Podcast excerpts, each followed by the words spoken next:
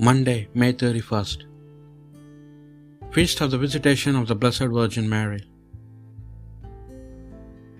A reading from the book Prophet Zephaniah.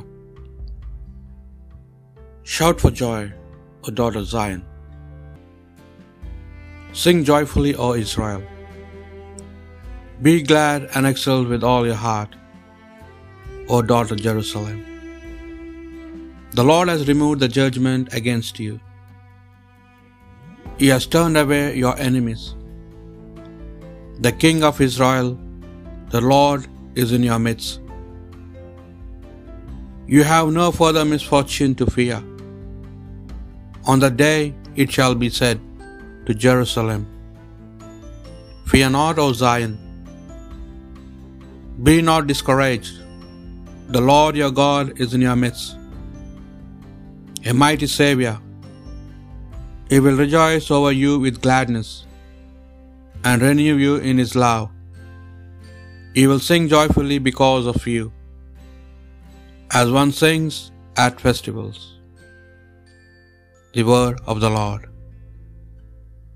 Among you is the great and holy one of Israel.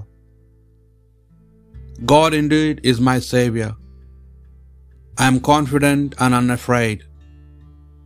My strength and my courage is in the Lord, and He has been my Saviour. With joy you will draw water at the fountain of salvation. Among you is the great and holy one of Israel. Give thanks to the Lord, acclaim His name.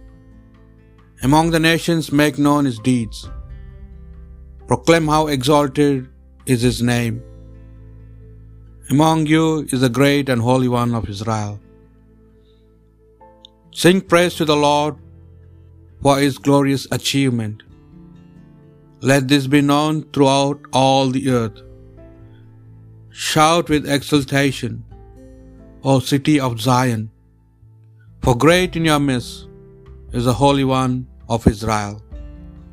Among you is a great and holy one of Israel. Gospel according to Luke.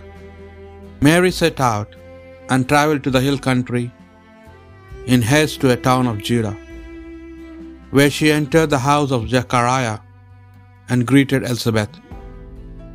When Elizabeth heard Mary's greeting, the infant leaped in her womb, and Elizabeth, filled with the Holy Spirit, cried out in a loud voice and said, Most blessed are you among women and blessed is the fruit of your womb. And how does this happen to me? That the mother of my Lord should come to me. For at the moment the sound of your greeting reached my ears, the infant in my womb leaped for joy.